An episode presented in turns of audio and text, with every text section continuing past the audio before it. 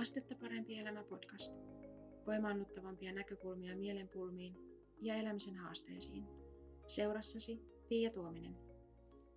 Moi ja tervetuloa kuuntelemaan Astetta parempi elämä podcastia. Mä oon Tuomisen Pia, on valmentaja, ratkaisukeskeinen lyhytterapeutti ja entisenä työkyvyttömyyseläkeläisenä myös kokemusasiantuntija. Tässä kolmannessa jaksossa puhutaan sellaisesta ajattelutavasta – suhtautumistavasta psyykkisiin hankaluuksiin, mikä voi kuulostaa aika radikaaliltakin, jos et ole siitä aikaisemmin kuullut, mutta joka tapauksessa mä uskon, että tämä on monille paremmin avuksi kuin ehkä sellaiset niin sanotut perinteisemmät näkökulmat. Ja tämä ajattelutapa on lyhykäisyydessään se, että mitä jos me suhtauduttaisiin psyykkisiin hankaluuksiin taitotavoitteina. Mä oon aikaisemmin tehnyt sellaisen äh, toivoa toipumiseen luennon ja siitä on luentotallenne nähtävissä. Mut, ja jos sä oot katsonut sen, niin sä muistat ehkä mun ehdottaneen siinä psykiatriselle diagnoosille tällaista määritelmää, että psykiatrinen diagnoosi on erään ammattiryhmän edustajan näkökulma henkilön tilanteeseen jollakin tietyllä hetkellä.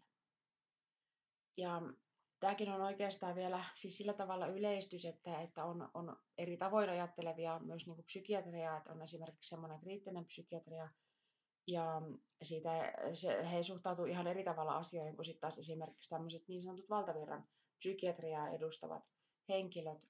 Mutta tota, tässä tavallaan oleellista on se, että, että mä, mä, mä tiedän, että monet ihmiset ottaa psykiatrisen diagnoosin niin osaksi identiteettiä ja se diagnoosi nähdään ikään kuin, niin kuin kiinteänä osana omaa itseä. Ja se on sinänsä ymmärrettävää, mutta minusta se on myös tosi tosi haitallista, koska se voi alkaa määrittämään niin kuin henkilöä liikaa ja rajoittamaan sitä, että mitä hän itse tai mitä muut ajattelee hänen kyvyistään ja selviytymismahdollisuuksistaan ja kaikesta, kaikesta muusta tämmöisestä. Ää, hetkellisesti diagnoosin saaminen voi tietysti tuntua jopa helpottavalta, usein siihen kytkeytyy ajatus, että, että nyt tiedetään, mikä mua vaivaa. Ja sitä myötä myös oletus siitä, että nyt minua osataan auttaa. Ja tässä taustalla on niin käsitys siitä, että kun potilas diagnosoidaan, niin tiedetään, että mikä on vialla ja mitä tälle potilaan ongelmalle voidaan niin lääketieteen keinoin tehdä. Ja yleisesti ottaen lääketieteessä tämä voikin olla totta, ainakin niin jollakin tasolla. Psykiatrian osalta tilanne on tässä sikäli toinen, että tämä psykiatrinen tautiluokitus kyllä luokittelee ongelmia, mutta se ei varsinaisesti kerro mitään niiden taustalla olevista syistä. Ja psykiatrisen diagnoosin huonoja puolia on esimerkiksi se, että usein se kulkee vuosia ihmisen mukana. Et vähintäänkin se diagnoosi näkyy merkintänä papereissa, vaikka se ongelmallinen elämänvaihe olisi tälle henkilölle itselleen jo historiaa. Mä kävin tässä aikaisemmin erään psykiatrisen sairaanhoitajan kanssa aika kiinnostavan keskustelun ja ihan ensimmäisenä kaunis kiitos hänelle avoimesta palautteesta. Ja hän siis kirjoitti mulle liittyen muutamiin blogiteksteihin ja just tähän toivoa toipumiseen luentoon, minkä tuossa alussa mainitsin. Tässä luennossa mä esimerkiksi kerron ää, niin sanotusta kriittisen psykiatrian näkökulmasta. Ja hän kirjoitti mulle, että diagnoosit on keskeisessä roolissa esimerkiksi kuntoutuksen kannalta, koska esimerkiksi Kelan kustantamaa psykoterapiaa ei voi saada, ellei diagnoosia ole määritelty.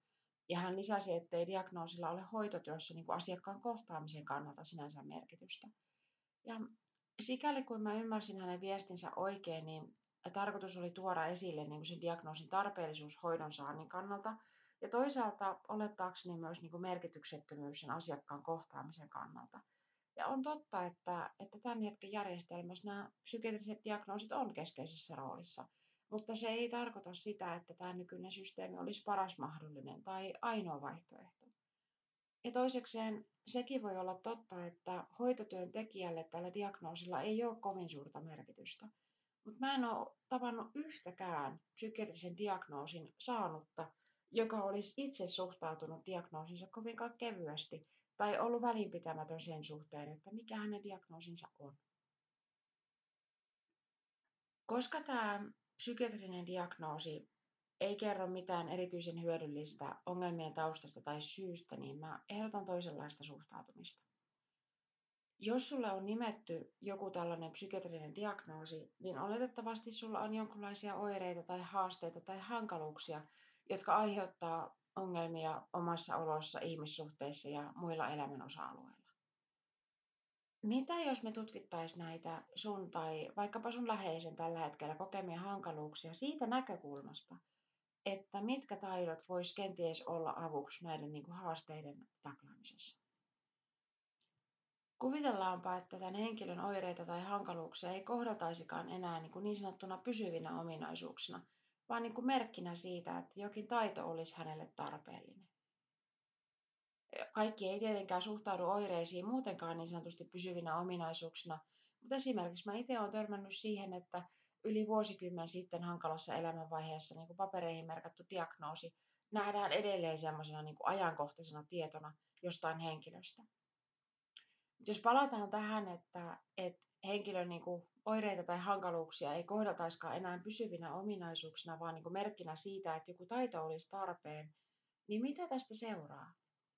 että mitä hyötyä on ajatella ää, hankaluuksia ikään kuin jonkun taidon vajauksena. Mä luulen, että säkin huomaat tavallaan, että jos se määrittelee tällä tavalla, että onkin kyse taidon puutteesta eikä ominaisuudesta, niin siitä voi tulla niin kuin paljon väliaikaisemman olonen siitä asiasta, että okei, että tarvii kehittää joku taito. Ja koska taidot ei ole niin kuin meistä riippumattomia asioita, joita meillä joko on tai ei ole, ja ainakin useimmiten nämä tarvittavat taidot on opittavissa ja kehitettävissä, kun me hahmotetaan, että mikä taito olisi meille tarpeellinen ja miten me sitä voitaisiin alkaa harjoittelemaan. Tällaisesta ajattelutavasta halusin sulle tässä jaksossa kertoa. Toivottavasti tästä on sulle iloa tai hyötyä ja pääset ainakin pienen matkan eteenpäin sun omassa tilanteessa, kun pohdiskelet tätä asiaa vähän lisää. Tunnetko tai tiedätkö sä jonkun, jolle olisi hyödyllistä kuulla näistä aiheista ja joka voisi tykätä kuunnella Astetta parempi elämä podcastia?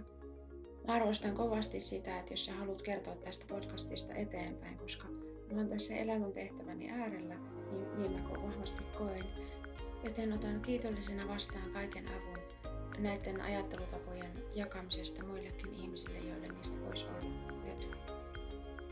Kiitos kun olet mukana kuuntelemassa tätäkin jaksoa ja tervetuloa mukaan kuuntelemaan myös seuraavaa.